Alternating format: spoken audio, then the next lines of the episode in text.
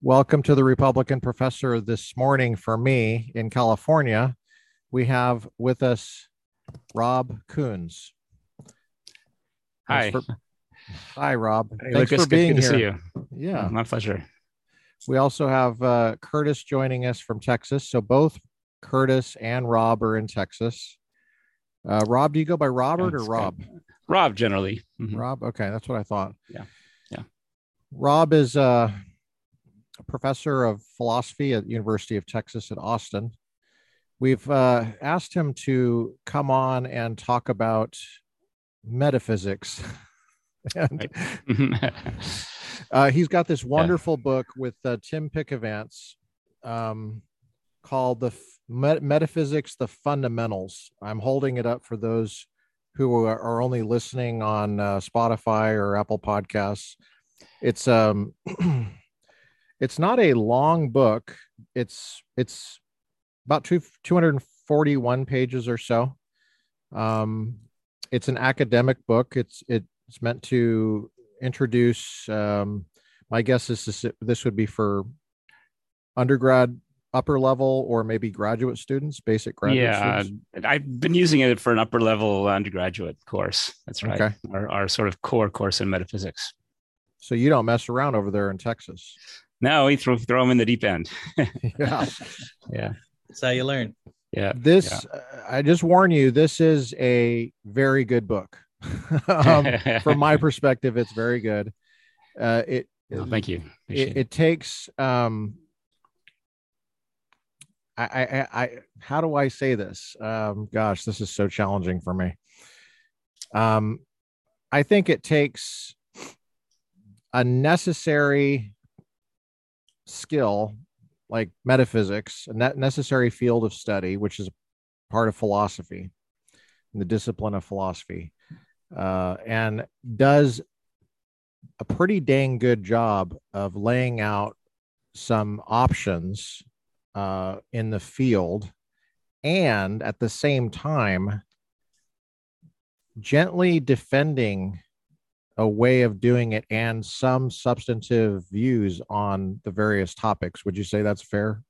I think that's right. Yeah. So we, we tried really hard to be fair to a number of different perspectives, including one that uh, goes back to David Hume, the great Scottish skeptic, uh, who uh, has a lot of followers these days. Um, mm-hmm. Sort of ironic because Hume himself thought that metaphysics was a waste of time.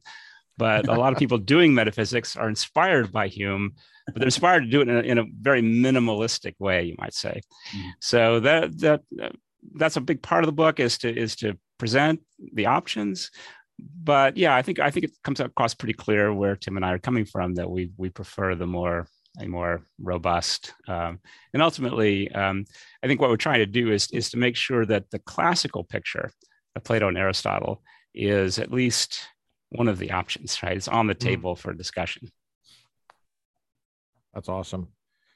Uh, I'm going to start this interview, if I haven't already started, I'm going to start at the end um, because I love how you ended this. Um, it, you end very quickly. The conclusion is only two short paragraphs. The very end, I'm, I'm talking about the concluding part of the concluding chapter. Mm-hmm. You say Aristotle claimed that to deny metaphysics is to do metaphysics. We have su- seen some reason for agreeing with Aristotle. The arguments against metaphysics, whether anti-realist, lightweight realist, skeptical, or fictionalist, those are all terms that are de- defined in the book, are all based on certain conceptions about truth, meaning, knowledge, and explanation that inevitably raise metaphysical questions. If metaphysics is inevitable, then our aim must be to do it as well as we possibly can. What a great way to end. I love that. Skepticism can be helpful as an aid to humility, and humility can in turn be a propellant for open-mindedness and new discoveries. We have tried to demonstrate in these ten short chapters that a new age of metaphysical discovery is indeed underway. And that's the last sentence of the book. Right. What a great ending. Oh, thanks. Such an optimistic. Yeah. It begs for a follow-up. Well, for those, oh, we that... did write one actually. Um, totally. Yeah, yeah. There's a this is the Atlas yeah, of Reality. That's right. That's wrote right. Two years later, I saw the price tag and I was like, "Oh, I know it's, it's outrageous." For... I'm sorry about that. no, no, no. I'm totally. It's not your fault. Uh, Hundred and whatever, eighty or something dollars. So yeah, I, I don't sell many copies of those, but uh, but yeah, uh, hopefully eventually it'll be available.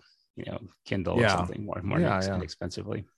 Well, let's uh, get into the term metaphysics. Uh, that's probably a good way to start. Yeah. Some of these people listening right now in the future are thinking you're you're meaning um, maybe we're meaning uh, Barnes and Noble section that where all right. the weird books are. I know. And, exactly. Or or some of the mountain towns I grew up in in Colorado where there's like yeah. uh, t- turquoise yeah. jewelry and then there's some other yeah. incense and stuff. Yeah. Now, metaphysics yeah. is weird. But it's not that it can kind be of weird. weird. That's right. That's a good way to put it. That's right. Yeah, there's almost no overlap, right, between what I call metaphysics and astrology, crystals, and all that kind of stuff. Um, so, uh, so yeah. It, so, what is metaphysics? I mean, it's a great question. It, the term comes from Aristotle. Uh, it's a it's a title got attached to one of his books. He he himself never uses the term.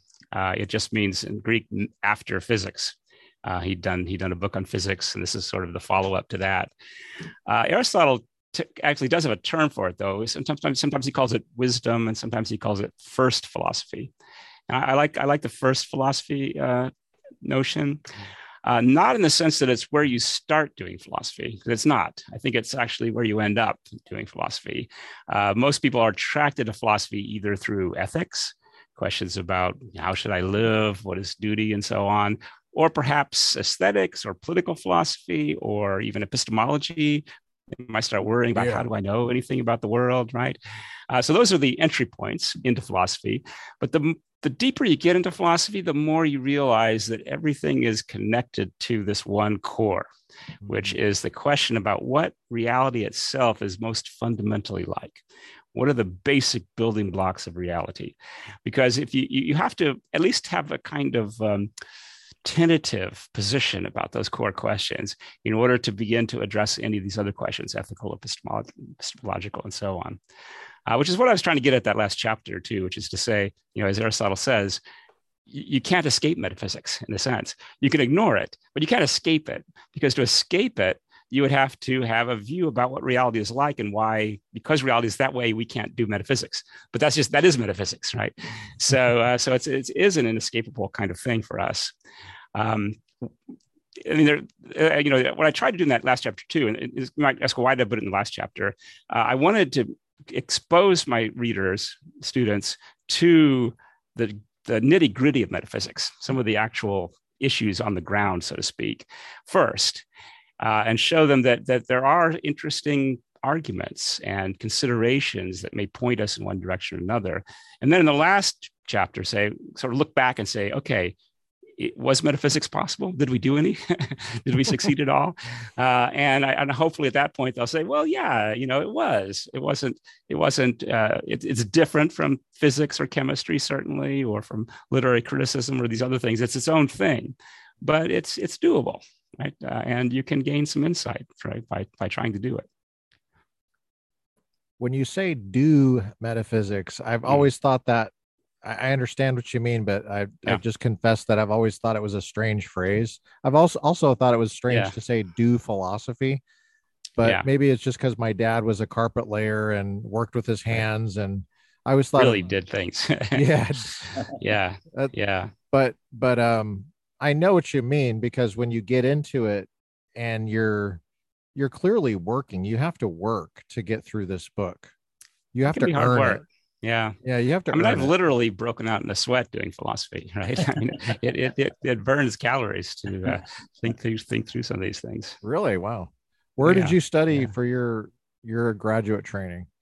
Um, so I did. I did a couple years at Oxford between undergraduate and graduate school, I've and uh, studied philosophy and theology there, oh, and cool. then ended up at U C L A uh, to do philosophy, which was a, um, a very typical um, department in lots of ways, focused mm-hmm. on language and logic, as people were in the eighties.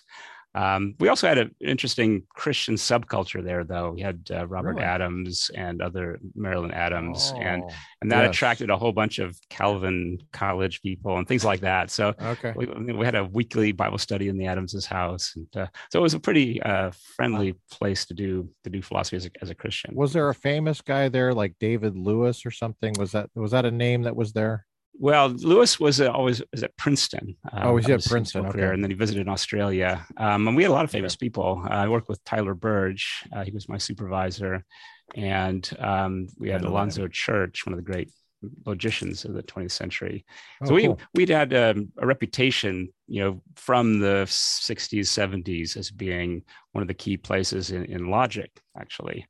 Um, so, I mean, one of the things that's interesting in in the academic world of philosophy is that metaphysics has really experienced a renaissance over the last, well, over the course of my career, thirty-five, forty years. Uh, when I first started studying it as, as a graduate student, uh, almost everybody was doing philosophy of language or philosophy of logic, maybe ethics and things like that. Um, if you could tell this by just looking at the, we have this thing called the Jobs Philosophers uh, newsletter, right? That lists yeah. all the, the postings of the jobs. If you if you dig out one of those from the eighties, you'll find almost all the jobs are in those areas. And now you'll see a lot of M and E, which means metaphysics and epistemology. Uh, that's uh, really come back into, into a big way. And it's, it's an interesting transformation, actually, because um, if you go way back, early twentieth century, um, many of the great minds in philosophy were arguing that any kind of metaphysics or theology or ethics, for that matter, are impossible. They're just nonsense, because mm-hmm. the only thing that we can talk about meaningfully are natural phenomena, the sorts of things that you can measure and observe and, and test in a laboratory. Right? This was the so-called positivist movement. So, so to go from the nineteen thirties to the twenty twenties, and to go from a world where metaphysics is almost not even allowed, right? It was considered to be complete nonsense, to a world where it's, it's sort of, it's once again, the dominant theme really of, of academic philosophy. That's a very interesting sort of intellectual transformation that's taken place. Wow. So you didn't go to U C L A to, to be in style and like be around famous people? You went mainly, I mean, I'm talking about like movie stars. yeah, oh, no. Yeah, right. Yeah, they were famous in our world. They were famous in a different way. I gotcha. Yeah, yeah. Who'd you study with at Oxford? Um, my main tutor was a man named David Charles, who's uh, is an Aristotle scholar. And uh, he's uh, at Yale now. Kind of interesting fact, my son is studying philosophy. Uh, and he's doing a PhD with David at Yale right now. So no David's, David's wow. had Koons's at both at the beginning and the end of his career, which is kind of that, fun. That's kind of a compliment to you that he watched his dad do this and you didn't totally turn him off from the field or the discipline. Yeah, it's gratifying, I have to admit. Yeah, yeah, and he's, he's sort of taking up where I left off. So where were the din- what Koons were the dinner two, conversations two. or the breakfast conversations in the Koons household at, Uh, grow for him growing up? Were they philosophical a lot? Um, not especially, really. Not not until uh, maybe when he got to high school, and uh, uh, huh. and and then it was when he went off to college. We talked about it some as well. Oh. But I didn't try to push it too hard. When I were, I don't know. I, I may have actually done more with my daughters. They're Ben's the youngest. And uh, and and so I, I think I, I think I did turn them off philosophy early on, because I would I would sometimes, back then I was doing some philosophy of language, and so sometimes you'd want to test uh, you know your linguistic intuitions, as we call it. Sure. So you know, would you say that A caused this if he did X, Y, and Z? And you know, they, they, philosophy is that kind of stuff. I don't want to do it, right? So like, Dad, stop. Yeah, yeah, exactly. Yeah. So kids can kids can understand philosophy. And it's interesting to talk to them about, because they have intuitions about things. Oh, for yeah, sure. They definitely have intuitions. Yeah, I don't know. I have, I have mixed feelings about this, actually. Okay. Um, I mean, Plato Plato says you really shouldn't study philosophy until you're fifty in the Republic. And there's something to be said for that, actually. Um, I mean, obviously, I make my living teaching it to eighteen to twenty-two-year-olds. So I, I, yeah. I have a vested interest in thinking that's at least okay. Right. Um, but I do, I worry a little bit about pushing philosophy on, on kids who are too young. I do think it's important that they get a background in history, science, literature, other sorts of things before they come to the philosophical questions. Mm. I mean, you know, the, Plato worries about this, right? Worries that if you give if you give these tools of disputation, so to speak, to to teenagers. Right? they're going to they're going to use them, you know, in, in destructive ways, and it won't actually won't actually help them. They need to have a certain amount of uh, they need to be centered and sort of grounded in in real life, have some maturity, and some then life experiences. Uh, Yeah. Mm-hmm. Yeah, exactly. I think that I think that does help. I mean, it's, you know, because children are impressionable too. You know, yeah. You got to be careful about sort of unloading a philosophical system on them mm-hmm. uh, that will then kind of warp their whole approach to the world. Um, right, right, right. You got I R B approval though before you did some of these thought experiments on your kids, right? No, I sure didn't. Oh, we won't tell. We'll edit that part out. Let's get into your book. Uh, I'd like to poke around in it. Um, I think, uh, well, let's, I guess we talked about chapter one for the most part. Let's, let's look at uh, chapter two, Truth Makers. Um, don't necessarily have to go through the whole, every, every little yeah. thing, but, but Truth Makers is interesting. Um, we, but we think that there is such a thing as truth. I guess some people don't, but that's right. I don't know how you could say there is no truth. Right. Exactly. And exactly. say that that's true. It's right. Like, you don't believe that's true. Yeah. So, so what's right. a, what's a, what's a truth maker? Um, there, there's a lot of technical terms in here. So that's why I was mm-hmm. worried about the, the, uh, right. right. But. Yeah. We decided to start with truth just for the reason you suggested, that uh, it's a sort of thing that, um, almost everybody's committed to in some form or other, and and and it's and it's actually pretty difficult to deny, you know, truth right, altogether, because yeah. then, uh, I mean, again, it's self-defeating, right? Because if I right. say it's true, there's no truth, and then I've yeah. contradicted myself. You just so, look like an idiot, right? Exactly. I, I think that's right, and and yet and yet when you start reflecting on what truth is, it does start raising what we're calling metaphysical questions, which are, you know, what are things like, and how do they relate to each other, right? Mm-hmm. So uh, so let's say it's true that it's sunny in Austin, right, today. Okay, well, what's going on, right? Um, I mean, there's something that's true, right? The thing I said, right? The, we might call it a proposition. And then, but there's more, more than that, right? There's got to be, that proposition is somehow about something like Austin and sunniness and so on, right? Uh, and so, um, so then uh, it's about something. But of course, if I say it's storming today in Austin, that's false, right? It's also about something, right? It's about Austin, about storms, right? So why is the one proposition true and the other one false, right? Uh, that's already an, an interesting metaphysical question. So, uh, so the the tradition that again goes back to Plato and Aristotle suggests that when something's true, it's because it's been made true by something that exists. There's something that exists in the world. In this case, the sunniness of Austin, right, uh, which which exists, and which by existing makes this thing that I said true, namely that Austin is sunny. Right?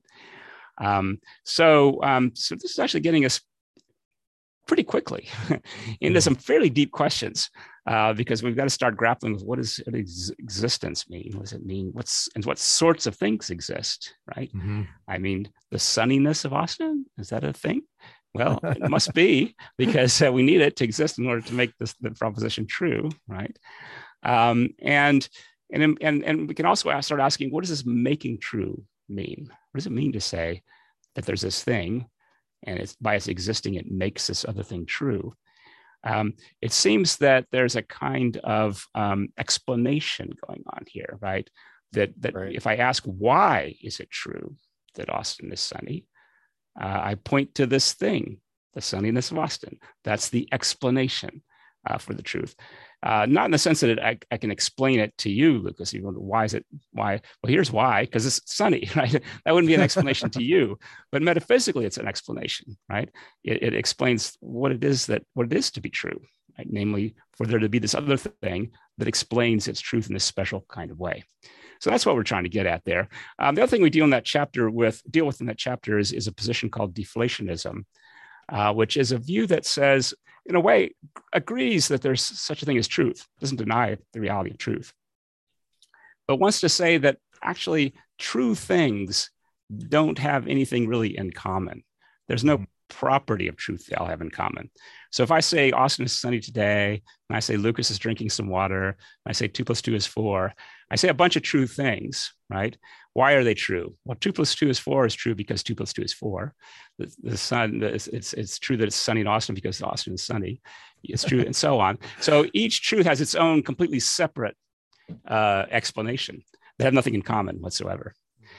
Um, again, the, the tradition, Plato and Aristotle would say, no, there is something in common. Namely, they all have a truth maker, something which by existing makes them true.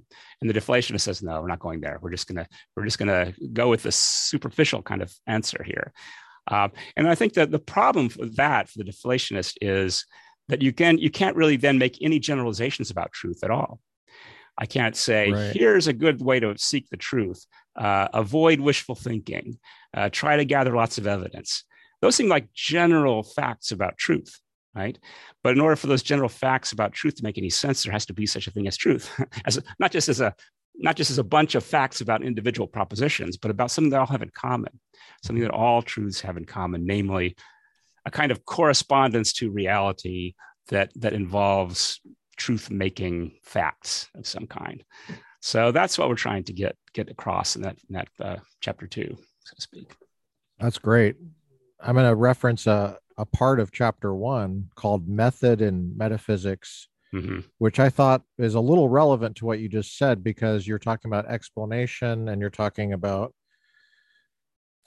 well, basically, how do you move forward and what yeah. are we trying to do? And, and so you say, since metaphysicians study reality in its most fundamental and general aspects, this is on page two, in doing it, we must marshal as much evidence about the world as we possibly can. In other words, it's commonsensical kind of what you're doing. And I think that's important for people to get if they might be feeling a little bit of anxiety, because I could understand if I had no idea where you were coming from. Um, I just, just turns out I've met you before. Uh, I've I've sat at, not that you would remember, but we've was sat at the same table having dinner at one point, um, and we had quite a long conversation there. That was about ten years ago, and then uh, you taught a symbolic logic course that I I audited um, and benefited benefited from. So I got a sense of who you were as a person, and I just uh, I trust you is where I'm getting. And but if I was a, if I didn't know anything about you, I, I and I didn't know kind of where you were going, I would be like, because it takes a lot of energy to do this, and I know mm-hmm. not everybody lands in the right place.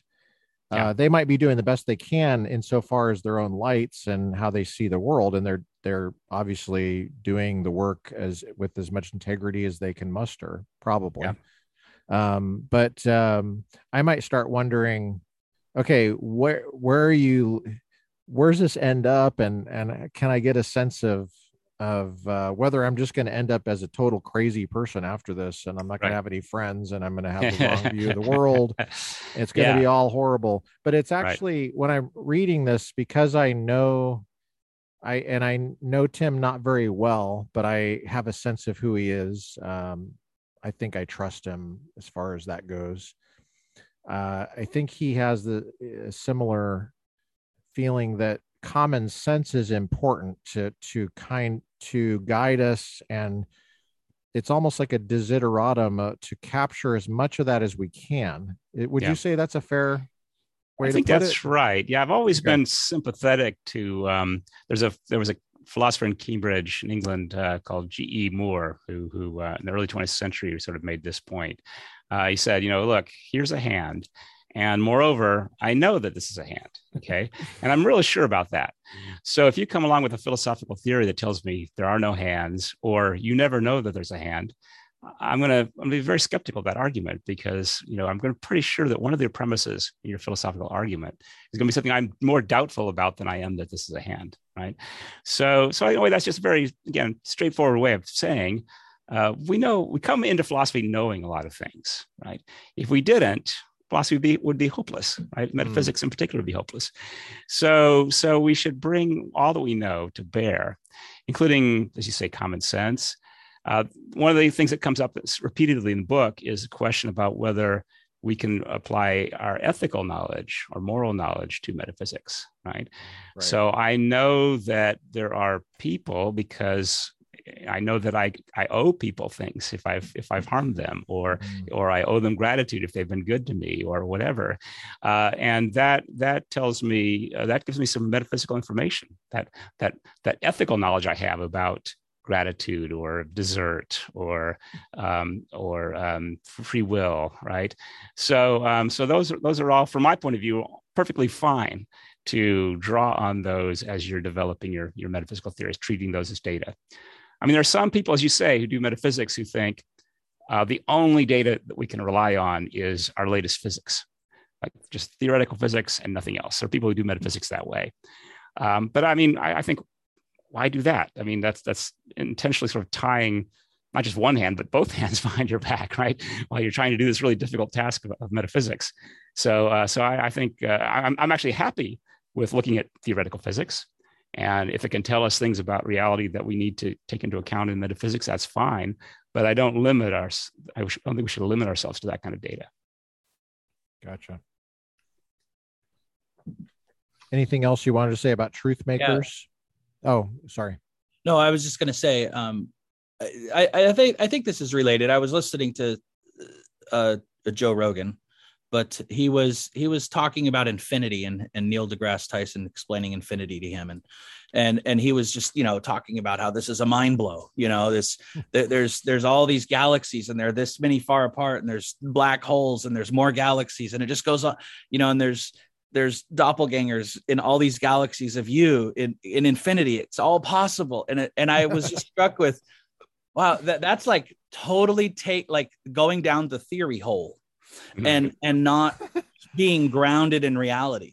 Yeah, mm-hmm. You know, okay, possible, and and that's maybe taking it to its nth degree of what is possible, but that's yeah. not what's happening. yeah, yeah. So that sounds no, like that's right. Happening. I mean, an awful lot of people who are at least pretend to say, say they're doing theoretical physics right. are actually doing highly speculative philosophy, mm. and um, that's in a way huge that what that you I just think, said. That's yeah. huge. What you just said. Yeah. Yeah. Um, right. And, and often doing it badly too, I have to say, right. uh, I mean, uh, you know, with all due respect to the, to, uh, to the dead, I mean, Hawking is a good example of this, right? Yeah. He talks a lot about time, which is one of our big themes, uh, yes. you know, and uh, he doesn't understand the first thing about time from a, from a philosophical point of view. Uh, and that, and that distorts what he's trying to do. Mm-hmm. I think that's fascinating on so many levels, because I'm looking at you, Rob, you got all those books behind you. You look smart. You sound smart, but it's Stephen Hawking. I mean, look at him. He looks, he looks even smarter than you. So that's what I go by. Yeah. Yeah. And, well, yeah. And we, there is this kind of physics worship, right, in our mm-hmm. culture. And it, it shows up in philosophy too. Right. Uh, sure. And, you know, you can see why. I mean, they've done impressive things. You know, right. They shoot that's rockets right. and they build computers and all that. But right. still, you know, I mean, we ought to be careful not to be overly impressed by that. Uh, right. Example of the cargo cults in the Pacific Islands, right, where uh, these Pacific Islanders, you know, people from Europe and America would arrive with their airplanes and stuff like that. And so they started worshiping, you know, the white people or whatever, because they had this oh, cool yeah, technology. Right. That's right. right? And that's so right. just because a physicist brought us lots of cool technology, I'm not going to fall down and worship them and, and assume that uh, whatever they say is got is like directly from the mind of God. I'm going to, uh, you know, ask them to explain why they think they what they think and tell me if they have any good arguments, and, you know, bring to bear this twenty-five hundred year old conversation about philosophy that's been going on to these contemporary issues, and not, not just kind of discard it all and think we can start from scratch. Wow. That, that sounds like perspective.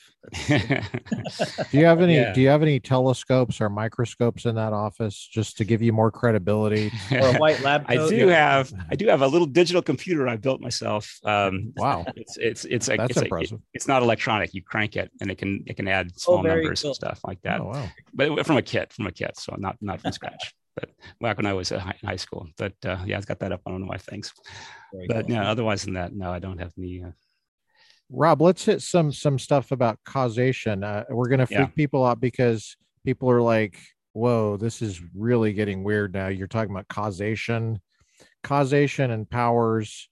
Um, yeah, it, it is a little odd to think that some people don't think that causation exists in the common sense way we think it exists. Um, yeah. But we have to account for what causation is if it's real. And I thought you, I really appreciated that chapter because you're, well, you're actually very clear, I think, in your, um, that, that particular chapter. I, I was like, where, where are they going? And, and then I, I finally got to the end where I was like, okay, they told me where they're going and that makes sense to me. Yeah. So you, yeah. You take I think, different it's, a, theories, I think yeah. it's a real important set of topics um, that ends up leading in lots of different directions uh, you know, through the rest of the book. And as you say, it really goes back again to David Hume, who I mentioned earlier, who uh, was a skeptic about any kind of metaphysics. But in particular, he focused on the idea of causation, cause and effect. And he said um, that we actually don't know what we're talking about when we talk about cause and effect, that the, the very words are meaningless um, because we don't. I mean, he, he thought it because he thought of it because, you know, he, he thought we don't have any direct experience of cause and effect. Right. So if I if we don't I see it, we don't, yeah, see, I don't cause. see the connection itself. Right. I see the I see the flame. I see the water boiling. I don't see the causation. Right. I just now, if a car thing. hits another car and you hear it, you you might think commonsensically, you might think, no, I did see that. Yeah. So what do you mean by we don't see it? Yeah, no, that's a good question. Um, Elizabeth Anscombe, Cambridge, another Cambridge philosopher, makes exactly that point. Um, exactly. You know, you watch a football game and, you know, the the tackle tackles somebody. You saw the tackling, right?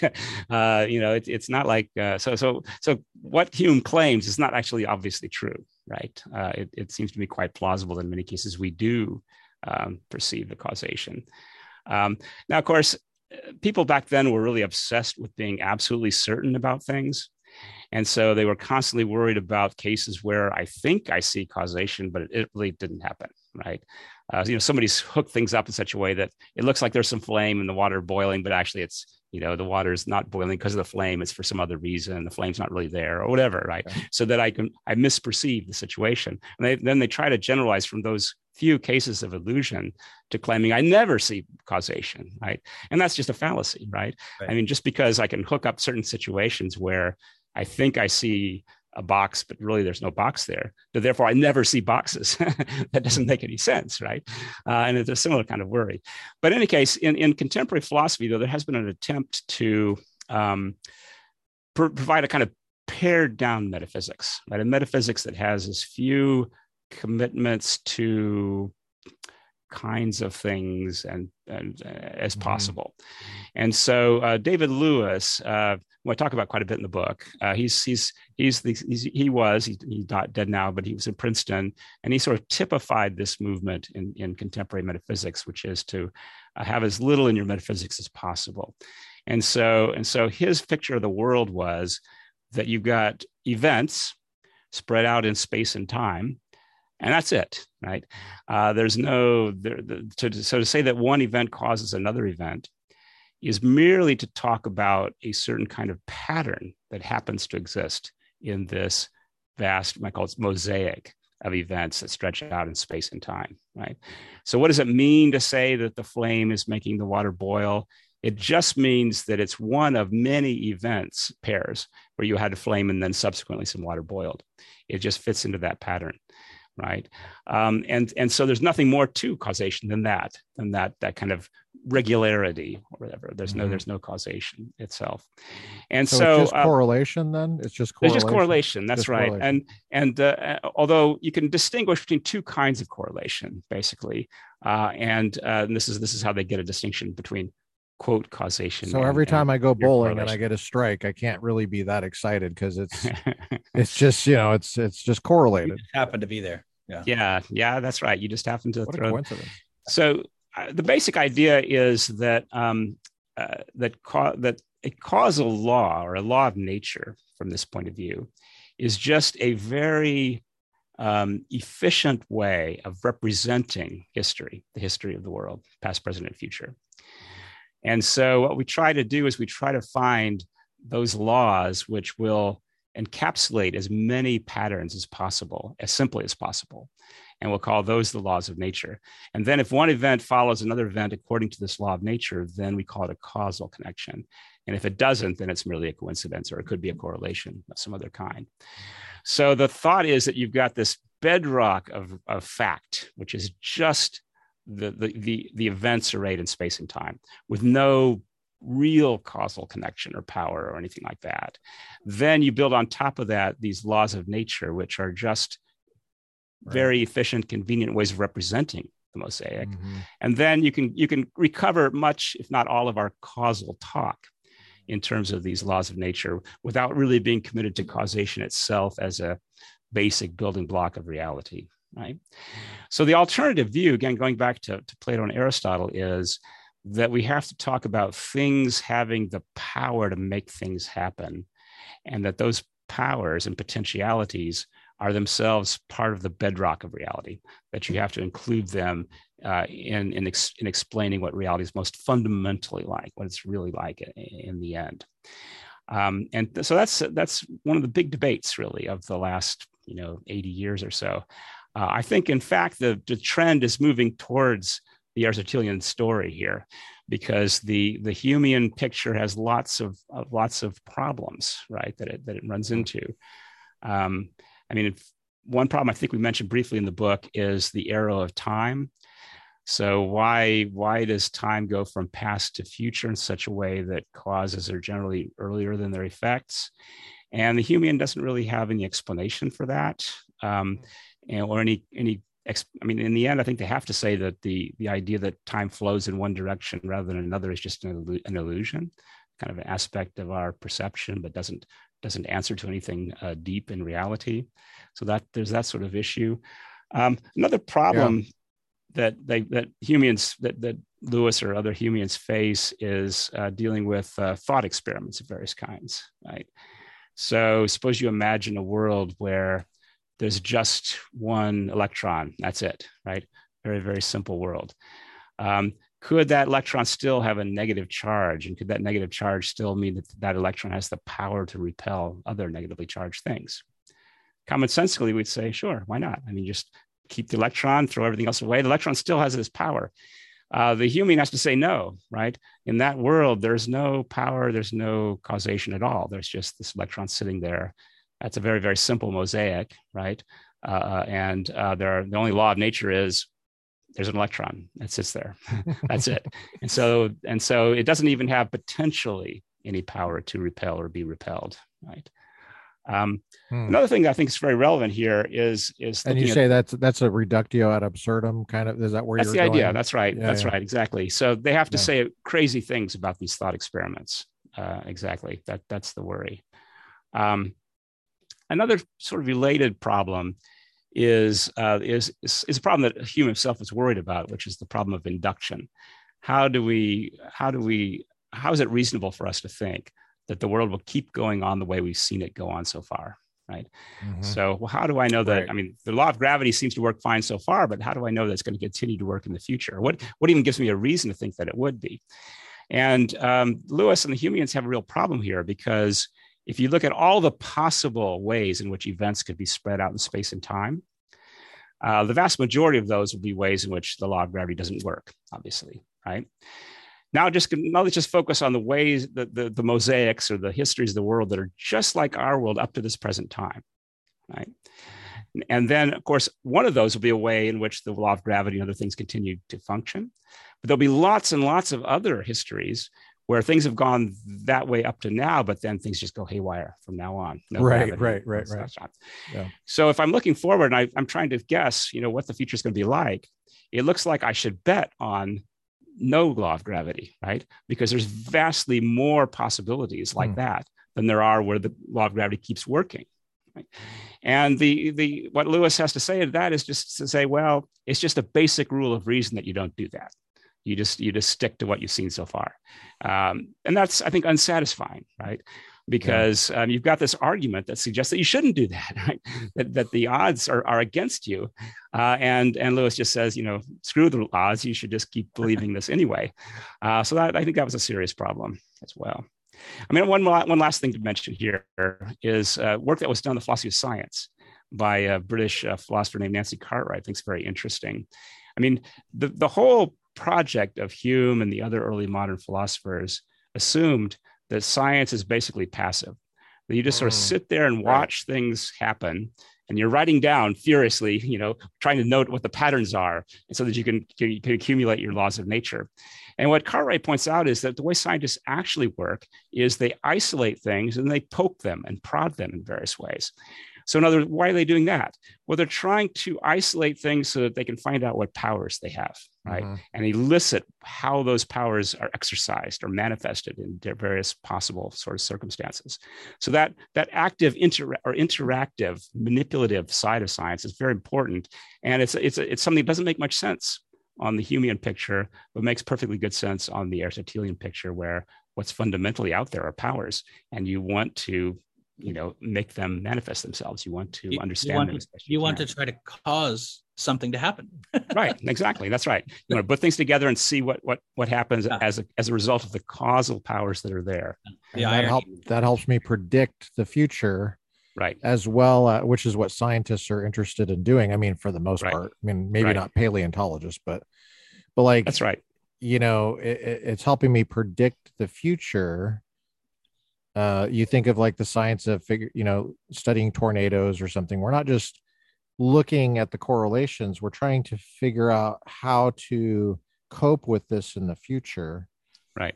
For example, or earthquakes or whatever. That's right. Um, That's cancer, right. We assume cancer, that, you know, right? we've, we want we've noticed. That's right. Yeah. yeah, that's right.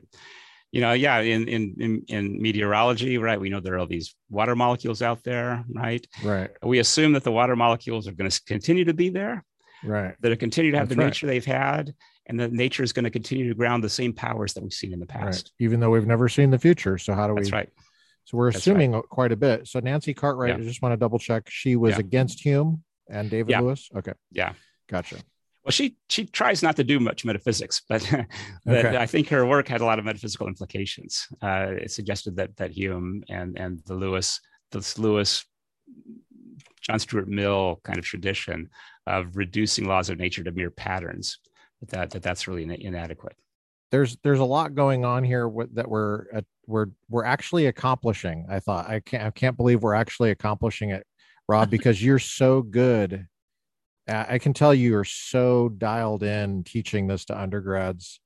Uh, yeah, the, I love the, to teach it. Yeah, I think yeah you're good at it. I think it's terribly important. Yeah. Well, the, there's a there's a kind of a, a cultural issue here with philosophy. It sounds weird, and it sounds kind of like, whoa, philosophy of science. For take for philosophy of science, for example, philosophy of mm-hmm. science. Like, okay, isn't there just mm-hmm. science? What? What mm-hmm. what uh, what authority is philosophy of science? But as you've shown, uh, science just assumes all sorts of philosophical, substantive philosophical positions. Like, for example, you know, we assume the future will be like the past. We we mm-hmm. assume that, and we want to explain the future. Well, we want to explain the past. Mm-hmm. By explaining the past, we take it for granted that we're predicting the future, mm-hmm. but that's not based. It's purely on science. There's all sorts of philosophy going on in there. Right. That's right. Would you say that's fair? Okay. Yeah, absolutely. Yeah. Yeah. Let's you know, about, it, okay. Sorry. I mean, sometimes it could be hard even to draw the lines there between philosophy and science, actually. Yeah. Um, yeah. Well, let's talk about properties if you want to. Um, yeah. Properties and particulars. Uh, wow. Yeah. And then we definitely have to get to the uh, the passage of time. I wanted to make sure we got to that. Um, yeah, people uh, love that topic. So definitely. If we skipped property, and I think we, if we skipped properties and particulars, I, I would probably be horsewhipped by somebody uh, in the future. so uh, I'll say something real briefly about it. Yeah, yeah, yeah. I mean, it, properties it, it, and particulars flows in a way out of the two chapters we've just considered, right? Because Uh, we we said there should be there should be these facts or truth makers out there, right? The fact that Austin is sunny. But what does that mean? I mean, it looks like you have to have Austin, a thing, right? And you have to have sunniness, right? Or something what, like that. What is right? Austin the thing, though? I mean, isn't it just like some? How would you well, say it? Like we all agree. I don't. Well, I don't ever remember anybody asking me to agree that Austin was a thing. So my agreement has nothing to do with it. But it's not like I agree. And when I get there, I, there's yeah. some things I don't agree about with Austin. So uh, no, I, I wish too. I could just disappear, make make me that too. part disappear. No, no, I don't. I never agreed yeah. with that part. Yeah, but. yeah. Well, right. And actually, we have a whole chapter about this kind of stuff, uh, which is chapter six about parts and wholes, right? Mm-hmm. Because I mean, Austin seems to be what we would say just a, a heap of things, right? People, buildings, roads, and so on. And we collectively, we call that Austin. Um, but in chapter four, we're, we're not going to, in five, we're not going to dig down that deep. We're just going to say, okay, let's just take Austin at face value. Suppose it's a thing, right? Um, I mean, if you're not happy with that, you know, give me an electron or a quark or something, right? Okay. whatever, whatever you're willing we'll to grant Austin. Is, is a single thing, right? Okay. And then, you know, having, I guess, sunniness is something like having, you know, relatively little cloud cover or something like that in the sky above us, right? So you've got, you've got a, a property, right? Uh, the sunniness, which you can see repeated all over the place. I mean, it might be sunny in Dallas or in Orange County right now as well, right? Uh, and then you have Austin, which has various properties, right? Including being weird, right? As well as being, being sunny, right? Vaccine signs. Uh, yeah. So, um, signs. Right, right. And so, um, so yeah, the, and this has been a big question. How is, how is this possible, right? How is it possible for uh, two cities like Austin and, and um, uh, Dallas, let's say, both to be sunny, where that's the, the, the same in their sunniness, yeah, and yet they're different cities, they're different places, right? Yeah. So it's a, it, it's a problem that Plato, I think, was perhaps the first one to really think about deeply, um, and he comes up with the idea that there have to be these things he calls universals, which um, are the things that can be repeated, and so they represent, they correspond to the properties. So there's a there's something like a universal of transparency, let's say, right, which is uh, p- which is instantiated by, found in different objects, different material objects, right, at, at the same time or at different times, right? And then that raises interesting questions about what's the relationship between those particulars and this this universal, right? Um, and uh, so that people who believe that in this in this in this area of philosophy are called realists. Um, the word realism is used in lots of different ways in philosophy, but this is a particular, a very ancient use of the word, which just means that people that believe there are universals of some kind. And then usually called nominalists, uh, comes from the Latin word for name. Uh, and the idea is there's really nothing in the world other than just names. So is sunny is a, is a name we give to various things, but that doesn't, those, those names don't really correspond to anything in the world. They're just names that we sort of use in some conventional way. That's, that's at least the original thought. So, um, so yeah, so we look at we look at that in, in chapter four. Um, consider a number of different options. Um, I mean, one thing that I would do if I were rewriting the book today is I would include um, a more more of an Aristotle type view here, hmm. uh, which which I didn't really include at the time because I hadn't really worked it out. Now, I, I think I've got a better handle on on Aristotle's picture actually, because oh. uh, I think I think on Aristotle's picture. Let's take a like another example, like the universal of humanity, right? Um, so on Plato's picture, there's this eternal, timeless, uh, transcendent thing called humanity, and and then and then you and I and, and Curtis, we each participate in it, and that makes us human. Uh, on Aristotle's picture, we each have our own humanity, uh, which make my, my humanity makes me human, Lucas's makes him human, and so on. And um, and so they aren't. There isn't just a single universal, but the humanities or forms, as Aristotle puts it, uh, are still sort of the same because they would be identical if if our matter, the, the stuff that we're made of, were identical. So it's it's it, it's it's as if it's as if there it's as if you had this one universal humanity that gets kind of pried apart into various versions in the different human beings by the matter that they're composed of. And that's what that's what multiplies the, uh, the, the the universal, so to speak. So I think it's an interesting solution, actually, that, you know, on the one hand, avoids some of the awkward questions that Plato has as to what exactly these transcendent universals are and how they relate to the contingent world. And the other hand, avoids the the sort of anything goes problems of nominalism, right? Mm-hmm. Of, of, you know, what's, what's, what's the same in all human beings that makes it reasonable for us to call them humans. Uh, the nominalist has, can't really say what that is. It is odd to say there's a bunch of humans, but they don't have anything in common, really. Yeah, right, right exactly. That's, and that's what you're saying the nominalist says, right? It, I mean, pretty much. I mean, there are a couple of variations. They don't say it like that, but they... Yeah.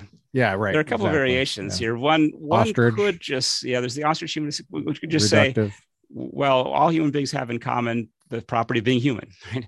Uh, and that, yeah. that's all we can say. There's nothing more to say There's about that. There's a class of humans. Yeah.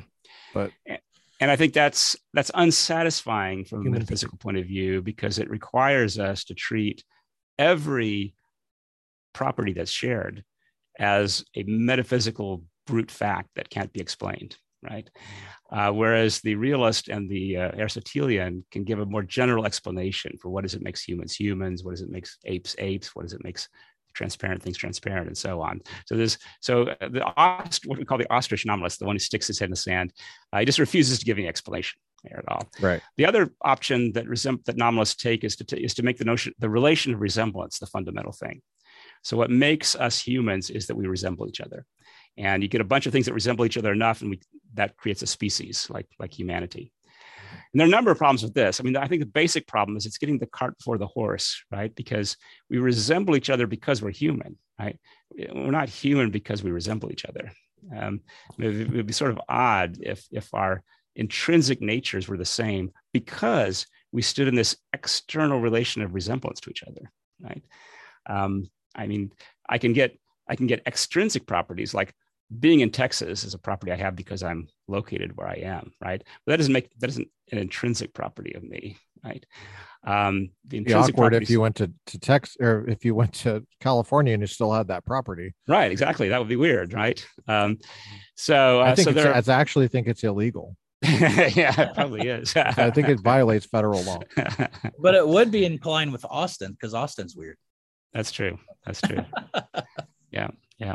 So anyway, that, that those are some of the options that we're looking at in, in chapter four. And yeah. then, and then in five is sort of related to the question of, again, what makes things different now? Right? Yeah, right. So chapter four is what makes us the same.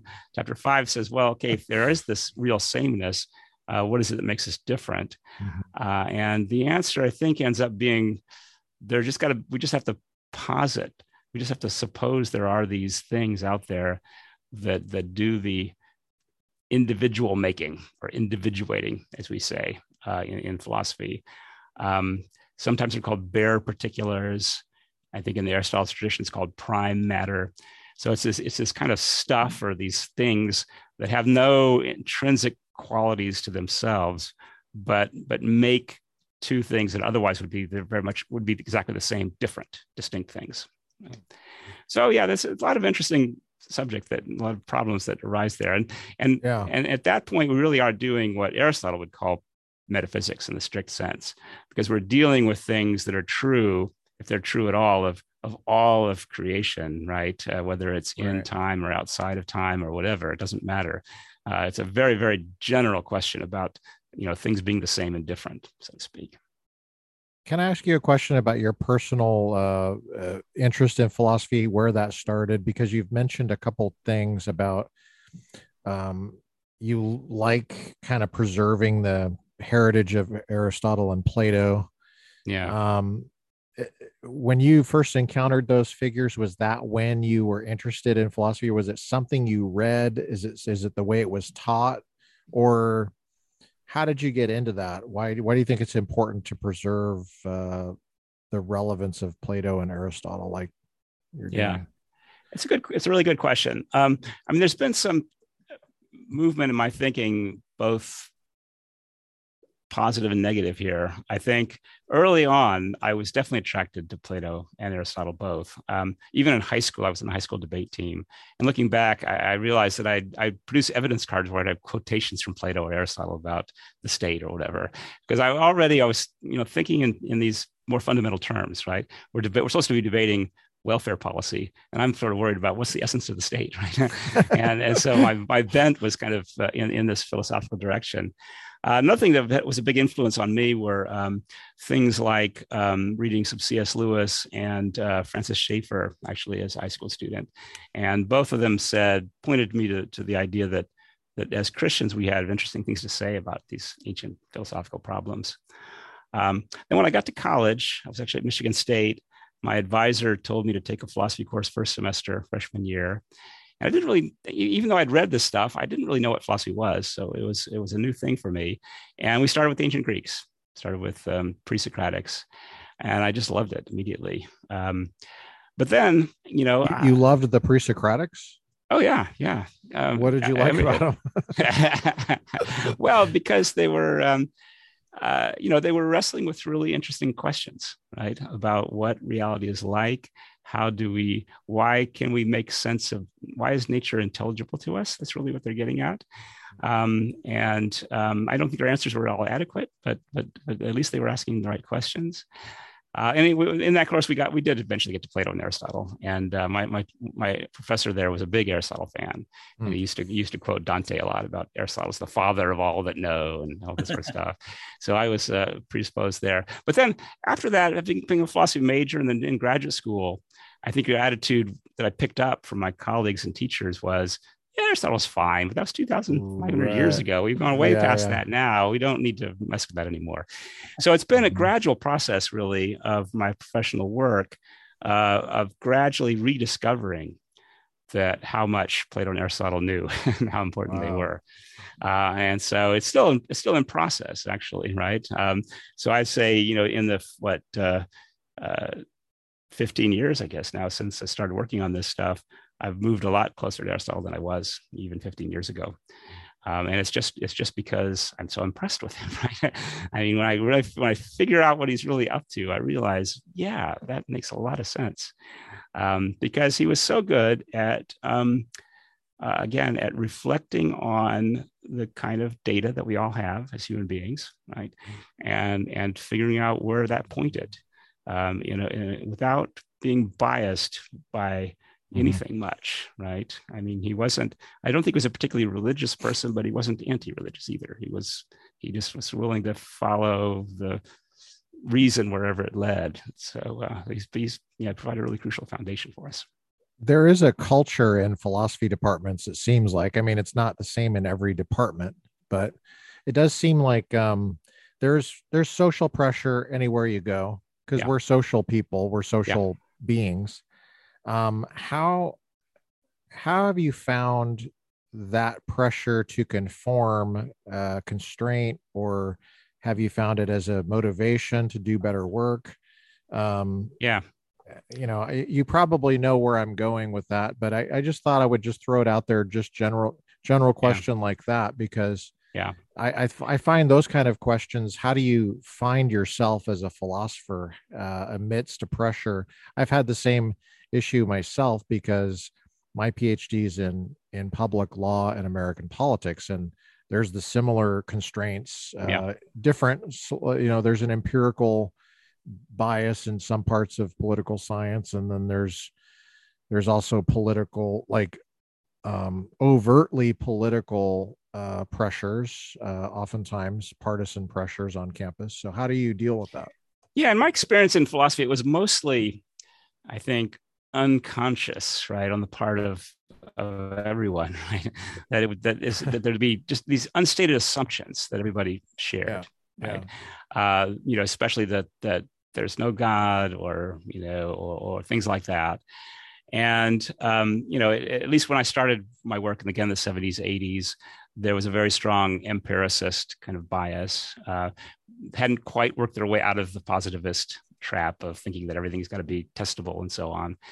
Um, and yeah, especially when you're a young person, it's very hard to resist that, uh, you know, that kind of, as you say, pressure, I guess is the right way to put it. Um, it is, yeah, yeah you're you impressionable. Mentioned it, you mentioned it earlier when you said you mm-hmm. got to grad school, and there was this attitude, I think was the word yeah. you used. There was an attitude mm-hmm. that, uh, mm-hmm. that was like, so twenty-five hundred years ago. Right. Exactly. Yeah, that's right. I mean, for me, a big, big event was when, when I was in England, um, Alvin Plantinga came and gave um, lectures there. I can't remember if it was the Locke lectures or well, it was some lecture series there. And um, and he very generously uh, agreed to talk to me uh, one afternoon. Uh, we spent maybe an hour together. Uh, and I was, at that point, I had, you know, absorbed through the pores this kind of uh, logical empiricism that was still alive in Oxford at the time. It was kind of a Davidsonian version of it, but it was mm-hmm. still there. And so I would I would raise objections to Plantinga's approach from that perspective. And, and at, at various times in the conversation, Plantinga would say, okay, but you're a Christian, right? You told me that at the beginning. Uh, why, as a Christian, would you find this assumption at all plausible, this assumption that you're working with? And, and about eight times in that conversation, I said, well, come to think of it, it's not plausible at all. I don't know why I believe it. It's just something that everybody around me had believed, and I'd assumed that I and had you to want to fit it in. Yeah, exactly. And so that yeah. to me was a real uh, eye-opening experience. And I hope that ever since then, you know, I've, I've approached things and I've asked myself now, well, wait a minute. Do I have any reason to accept this assumption that everyone around me is, is accepting? Uh, well, that's and, really helpful. To, that's really helpful yeah. to, for people to hear that are in our audience, because I think that's how a lot of these types of things happen all through our culture. Yeah, no. yeah, yeah. I know it's it's it's super difficult. I mean, I mean, I, I often use the example of behaviorism in psychology.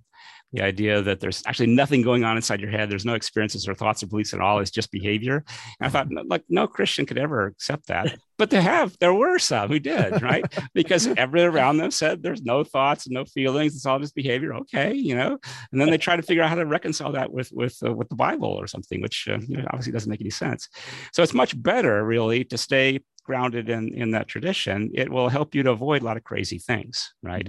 Uh, steer you away from the assumptions that are obviously just wrong, right? right? And in the long run, that will pay off, right? Because, uh, you know, we, we want to get connected to reality as much as possible.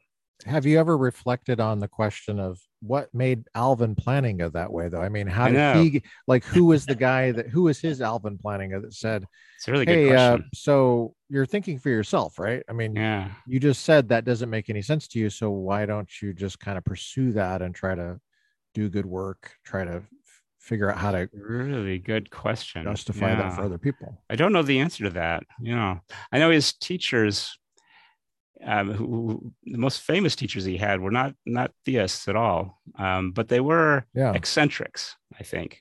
Okay. Um, and so that maybe helps, right?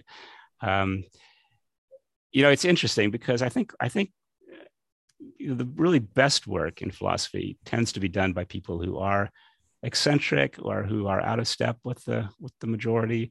But in academia, there's a that that sort of person is almost is very rare, right? rare, more rare in academia than almost anywhere else, actually, in our society. Probably. So um, that's the well, there's that's a lot of experience. Th- well, there's p- tremendous pressure to fit in. I mean, just think yeah. of the term peer review. Exactly. Just, just look at that. That's right. That that, that explains that's it right, right there. Right? If you that's don't right. conform, Conforming. That's yeah. right. I mean, our business is mostly oh. other directed. Right. That is right. For exactly for this reason you're saying. I mean, how do I advance by getting other people to recognize the value of my work? Uh, and so, yeah, we're we're super other directed, and that that creates yeah. lots of problems. I guess it's to be preferred from some of the other alternatives, which would be a king would say, "There's one guy, and he he's like, yeah. yep, that's the that's a good monograph." Well, what yep. I think is, um, as, but I think we need more, we need more of just sheer randomness, actually, I think. Outliers. Uh, yeah. I mean, I think we used, I mean, we used to have that even when I first started out. I think academia was less uh, centralized in a sense. Mm. Uh, and so you would end up, you know, if you're a bright kid and you grew up in Texas, you probably end up teaching it somewhere in Texas. And, uh, and you would never think about trying to go to Princeton or Stanford or whatever. You just have your career and do your thing. And so it, it allowed you freedom to be yourself and not to be part of the crowd. Whereas now everything's so centralized, right? You want to get, you want, you want to get publications in all those really good journals and all that. And so you're constantly on a treadmill of trying to satisfy other people. And uh, I, yeah. think I think it's a problem. I really do. Let's talk about time. Is time travel yeah. possible? Um, I, I mean, I, I'm just getting right to some of the yeah. issues, T- right. time travel. And then another one, since we've re- referenced uh, a Christian belief here in this podcast, I feel like maybe it does God know the future? If so, what's the point of prayer? Even if he doesn't know the future, what's the point of prayer? I don't yeah. know. I mean, it's kind of, yeah. I've always wondered, um, like I, one time I, I was kind of, I'm, I, I goof around a lot. And I, I, during a prayer, I prayed that the North would win the Civil War. Mm. And then I gave myself credit for praying that we did. Turned out we did yeah, win we the did. Civil War. And I, God right, must have seen right. my prayer. And um, we, you know, the slaves are freed in part because of me. It. Yeah. Right. But, you know, so those kind of puzzles about mm. time, there's different theories right. about time, A and B theory. And right. Right. Yeah. Right. Right. Yeah. So, um, well, my view is definitely that time travel is impossible. Um, you know, except for the kind that we always do all the time, which is to travel into the future, so to speak, into later times. But to, uh, you know, especially to try to go back into the past. Uh, yeah, I think that's impossible. Um, and it raises interesting questions about, well, first of all, why do I think it's impossible? Um, I'm very much impressed by the so-called grandfather paradox, which you may have heard of. I'm sure some of your heard, readers may have heard of, yeah. Listeners may have heard as well. You know, the the there's a problem that you face whenever you do a time travel story, right? But uh, but in this particular paradox, uh, you, I, let's say the time traveler, go back in time, and I kill my grandfather when he's a baby, and so now it's impossible for me to be conceived, right? Because there's no grandfather to, you know, conceive my father, and so on. So there's no time traveler. So there's no murder. So, and you, you get into a kind of uh, a loop of, of contradiction there, right? Um, now, um, why do I think that's a problem for time travel? I mean, one response, this is again, David Lewis' response, is to say, well, you can travel all you want in time. You just can't kill your grandfather or anything like that, right? So you can go back in time, and whatever you do, it will have to conform to what actually happened in order to produce you in the first place, right? Uh, so so the thought is, I go back in time, there's my grandfather, I've got a bazooka, right?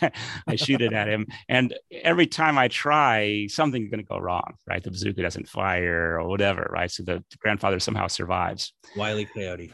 Yeah, yeah, exactly. It's exactly, exactly. I think my grandfather is, is, is like the Roadrunner, and no matter what I do, it's it's going to fail. The Roadrunner counterfactual. That's good. Yeah, at, le- at least and, get and, your money back at the Army Navy store. Yeah, exactly. So this goes back actually to, to the chapter we talked about with causal powers, because if you believe there are causal powers, then you have a problem, right? That's because right. I go back in time with the power to kill my grandfather, right? And then I exercise that power, he's dead, right?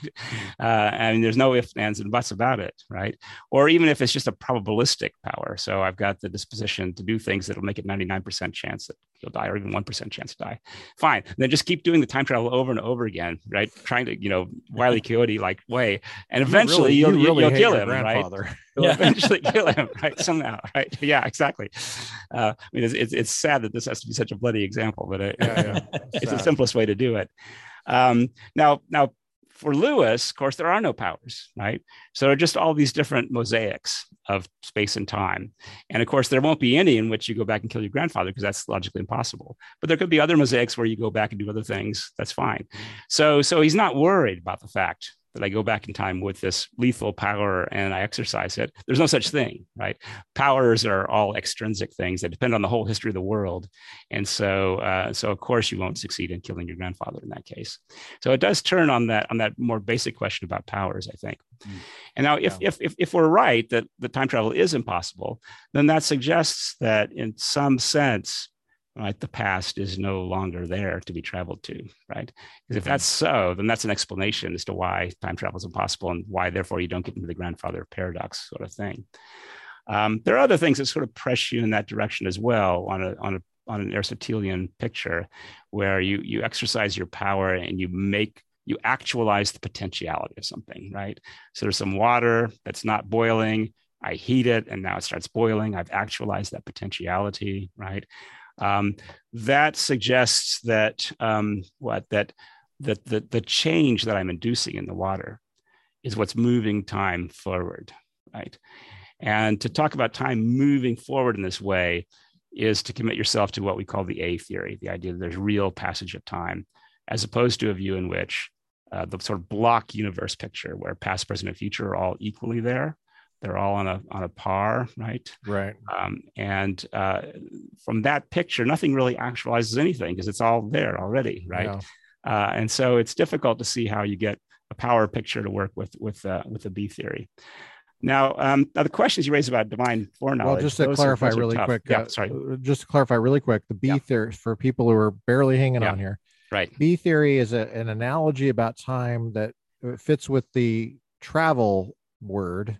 Yes. Tra- travel is really a geographical kind exactly. of concept. It's, right. it's a place concept. Right. So when you think of an, a time as analogous to place, right. So then, so that an Austin, for example, is analogous to Los Angeles in terms of places. Well, then it makes sense. Right. You could travel. It's just a matter of the technology right. to do it or the labor to do it. Right. But, but, um, you're saying that that's not really a good analogy for what time is. Yeah, That's right. Misleading. Yeah, you're right. So the B theory is is one in which time is very much like space. And the past is like another place. The future is like another place, which in principle you could get to. Uh, and just as, you know, we I wouldn't think that Texas existed in a special way and California is just some kind of fiction, right? uh, you know, we're on a par ontologically, even though we're in different places. Yeah. Right? Well, Austin and Los Angeles are on right. a par, but right. Orange yeah. County is not on the par with Austin. Just okay, right, right, exactly. But in any case, on the A theory, you know, the present is sort of real in a way that neither the past nor the future are, right? And so there's an ontological privilege, so to speak, that uh, that uh, uh, metaphysical privilege that the present moment has in some sense. Um, and then this, this does create real problems, I think, theologically. I, I mean, these problems, as so you we're all, we're all privileged because we're all in the present. This yeah, is, that's right. This is, yeah, I have ontological privilege because we're in the present. That's right. That's right. Exactly. So yeah, we should, I'm uh, bringing it, I'm making it relevant to the current exactly, issues of the day. Exactly. We should have affirmative action for dead people or people who aren't born yet uh, to make sure that they get, wow. uh, they get their fair shake. Yeah, that's good. That's really good. So uh, ontological privilege just means that it's what you, by, by that term, you mean that it's, it's real. Yeah.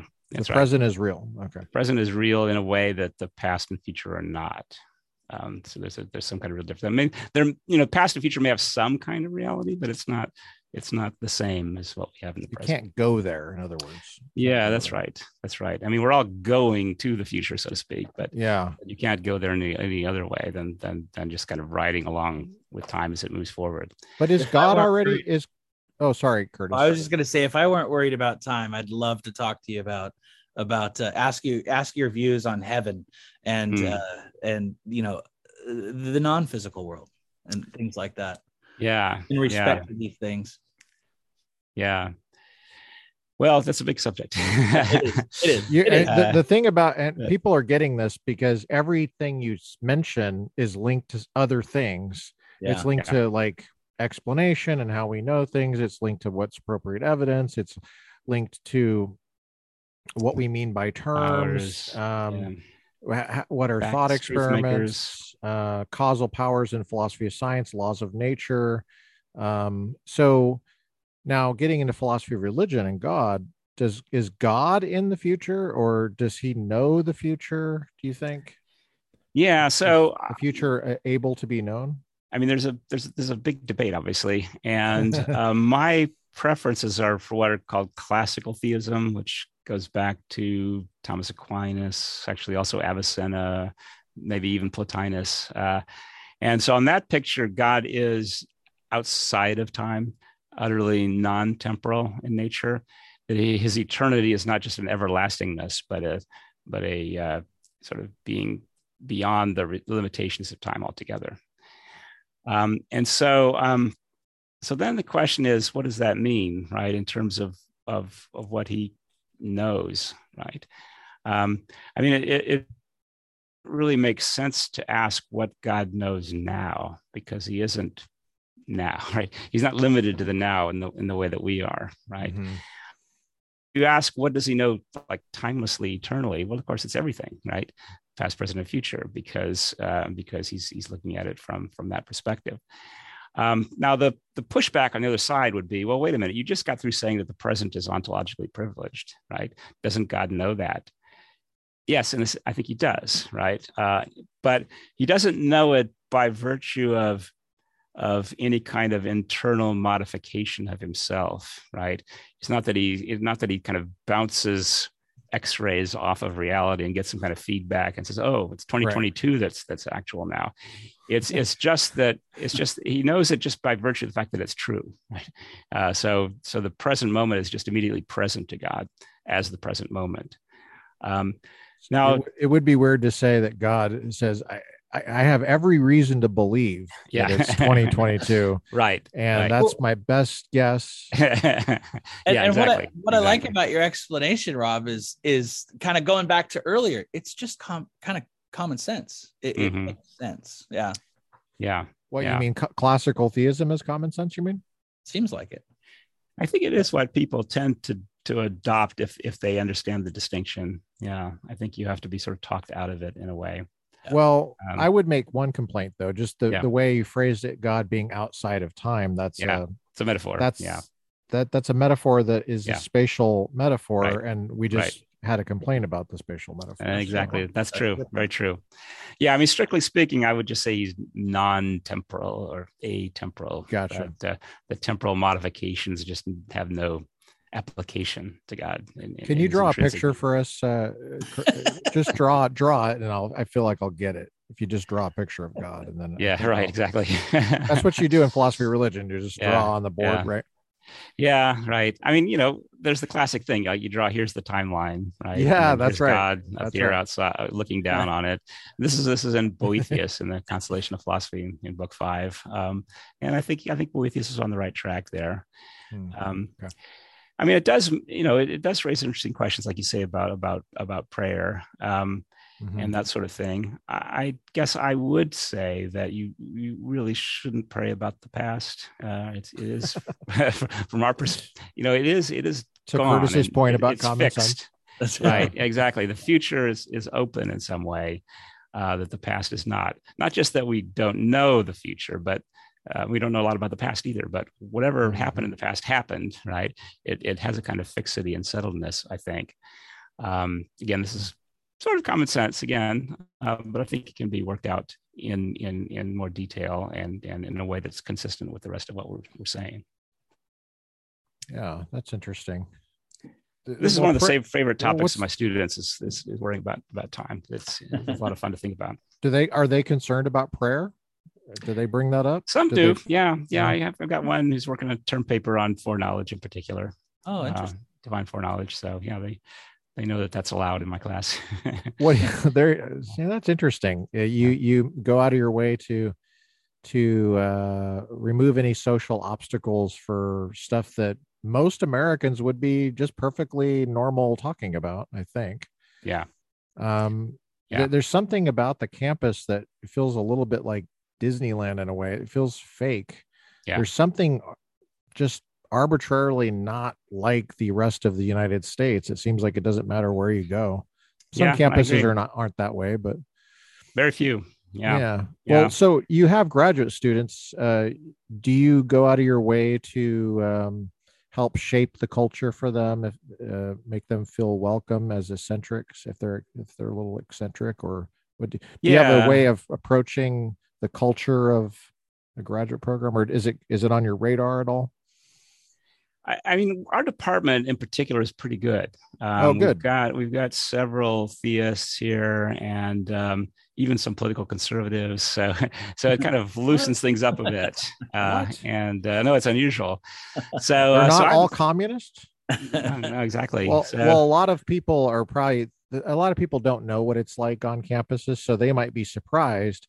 Because they just think, oh, the way the campus is, if it's in that state's boundary, then that's the way the campus is. It's like, no, no, no, no, no. no, no. There's a lot more in common between, like, for example, Columbia University in New York City.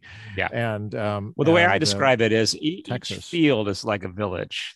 Right. So there's the English literature village. There's the philosophy village. Right. They're pretty much homogeneous. So you could swap the philosophy department from Texas, Michigan, Berkeley, wouldn't make any difference. Because they Alabama. all hire each other. They all hire yeah, each other. It's so. all the same thing. Whereas if you were to switch the engineering department, the philosophy department at Texas, that would be a significant difference, right? Yeah. Although less so than it used to be, but but it still would be a significant difference. So so the different fields are very different. And and the hard okay. left, if I can call it that way, they proceeded village by village, right? They've taken over, not not not state by state, but but field by field uh, to, to mm-hmm. dominate things. And philosophy is still very much disputed territory. I think we're not uh, we're not yet overwhelmed by the wokeism, but mm. but it's growing. It's, it's definitely an issue. Wow, how have you maintained your sanity in that um, in that environment? How how do you how do you maintain hope? You seem like a hopeful person. You seem like you're pretty you know. well adjusted mentally, and you have. I mean, it definitely helps having, you know, a few close friends in, in the in the field even. Uh, so I've got two colleagues, especially Dan Bonavac, one of my colleagues here, the one you yep. met at, at, at That's uh, right. He was at, at our Biola, um, uh, who who helps a lot. Um, and then, you know, just being connected to a local church or parish, and uh, uh, and then uh, of course the family and all of that. My wife's not a philosopher, so that helps quite a bit. Is it hard uh, being an academic philosopher and and relating to non-philosophers at home and stuff? Is it, or is it something like you just turn it off at home? Yeah, I've never really found it that hard. I mean, I, yeah, I, I guess I do sort of turn it off for the most part. Yeah, just to have more to life than just academia or philosophy.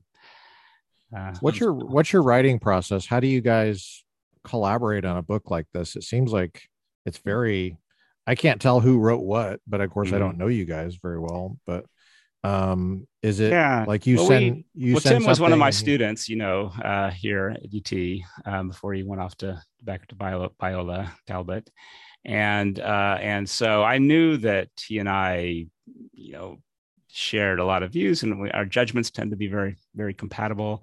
So when I got the offer to write the textbook, and I was thinking, this is a pretty big job, I don't really know if I can handle it myself, I uh, contacted Tim and said, would you like to collaborate? And he said, sure. And the publisher said, sure. And it worked out really well. I mean, we, we just initially kind of sketched out what we thought the book should look like. And again, we pretty much agreed about that. And then we just split the chapters fifty-fifty for the first draft. Uh, and then, and then we would, you know, work on each other's drafts and say, well, I think you need to include this, or, you know, we can, we can cut that. And is this uh, so, all like on email, or are you guys talking mm-hmm. on the phone? Or are you faxing? It was mostly email. Yeah. I'm trying to think. Um, I guess, did we do fax five chapters over? Yeah, fax. Yeah. fax. Yeah. Uh, Pony Express uh, back in those days. Yeah. The, the, uh, the one complaint I think, I, that, I guess it was mostly, I guess we did do some phone call, maybe even some early Zoom stuff. Yeah. Wow. You had Zoom. Cool. I, I wish there were more pictures in the book. I, I typically mm-hmm. throw away a book if it doesn't have any pictures, but yeah. I, I came to, uh, that's why I throw away all my Bibles, because there's no pictures in it. I have the Precious Moments yeah. Bible. Because yeah, they have there you great. Go. That's no, good. But you have a. It, it's it's dense, but it's it's when you get into it, it's readable, especially if if you have some training. And I, I would say you got to start somewhere. So, like you've said, this is an uh, upper level book. Um, probably try to write it so in a way that you wouldn't have to have studied any metaphysics beforehand, but right, yeah, but a little philosophy. Yeah, yeah, yeah. You got to know some things. But it's it's a wonderful. Here's a picture. So, right. Oops, they disappeared. Yeah, there you go. Right. So I, yeah. I happened yeah. upon this, and I was like, okay, I'm going to keep this book now. Yeah, yeah. But it's no, it's I, a wonderful book. Well, thank you, thank you very much. All right. Uh, so I appreciate your time, uh, My University pleasure. Of Texas Been professor. Great to you, yeah. Thanks. Yeah, good to, thanks good to for uh, hanging out with us and describing the project of Metaphysics: The Fundamentals to us. My pleasure. Great. Take care, all.